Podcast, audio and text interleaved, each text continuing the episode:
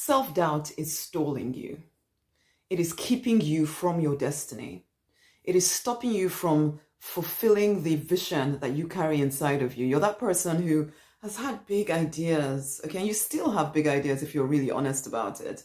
Except maybe someone told you that you're too much at some point in your life at some point and now and now it still rings at the back of your head somewhere or maybe a parent said that's just absolutely not possible. Because i know for me i wanted to write and and sing and do music stuff and write.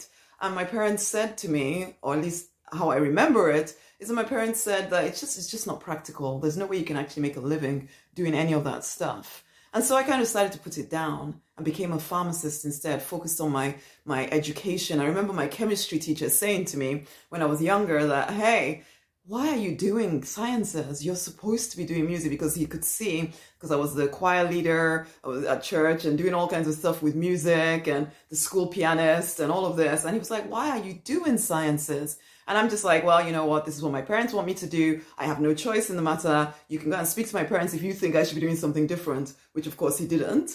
But the truth of the matter is that I, in that moment, I was probably only about, you know, 11 or 12 or something at that point. But I almost handed over responsibility for my own life to my parents, to my chemistry teacher, to other people in my life. I mean, I even had an English teacher, um, you know, um, what's it called, favoring me because my ability to write was noticed even when I was a child. But I didn't believe in me. Even then, self doubt had started to take a hold on my life. Even then. And I wonder how long you've been walking with self doubt because I have broken free of that. I'm not saying that I never doubt myself. What I'm saying is that doubt is not allowed to tell me what to do. It can sometimes slow me down a little bit, but I catch myself so much quicker than I used to. Are you catching yourself? Are you are you stopping yourself from allowing self doubt to be the thing that stops you? Is that even a sentence? Or ultimately, are you allowing self doubt to stall you? You already know the answer to that question because the answer just shot up in your head immediately as I asked you that. And are you willing to keep allowing that to be your story? Because it doesn't have to be. Listen, come and work with me in the Deliberate Millionaires. It is an incubator for driven spiritual people who know they are meant for more, but who are feeling stifled by self doubt and low self esteem. There's all kinds of reasons why self doubt has taken a hold over you, but it doesn't have to continue. That's the thing. Right now, in this moment, you can make a decision that no longer is self doubt allowed to determine what I do or do not do with my life. This is my life. I get to choose what happens within it. You have these big ideas because you are exactly the person to bring them to life.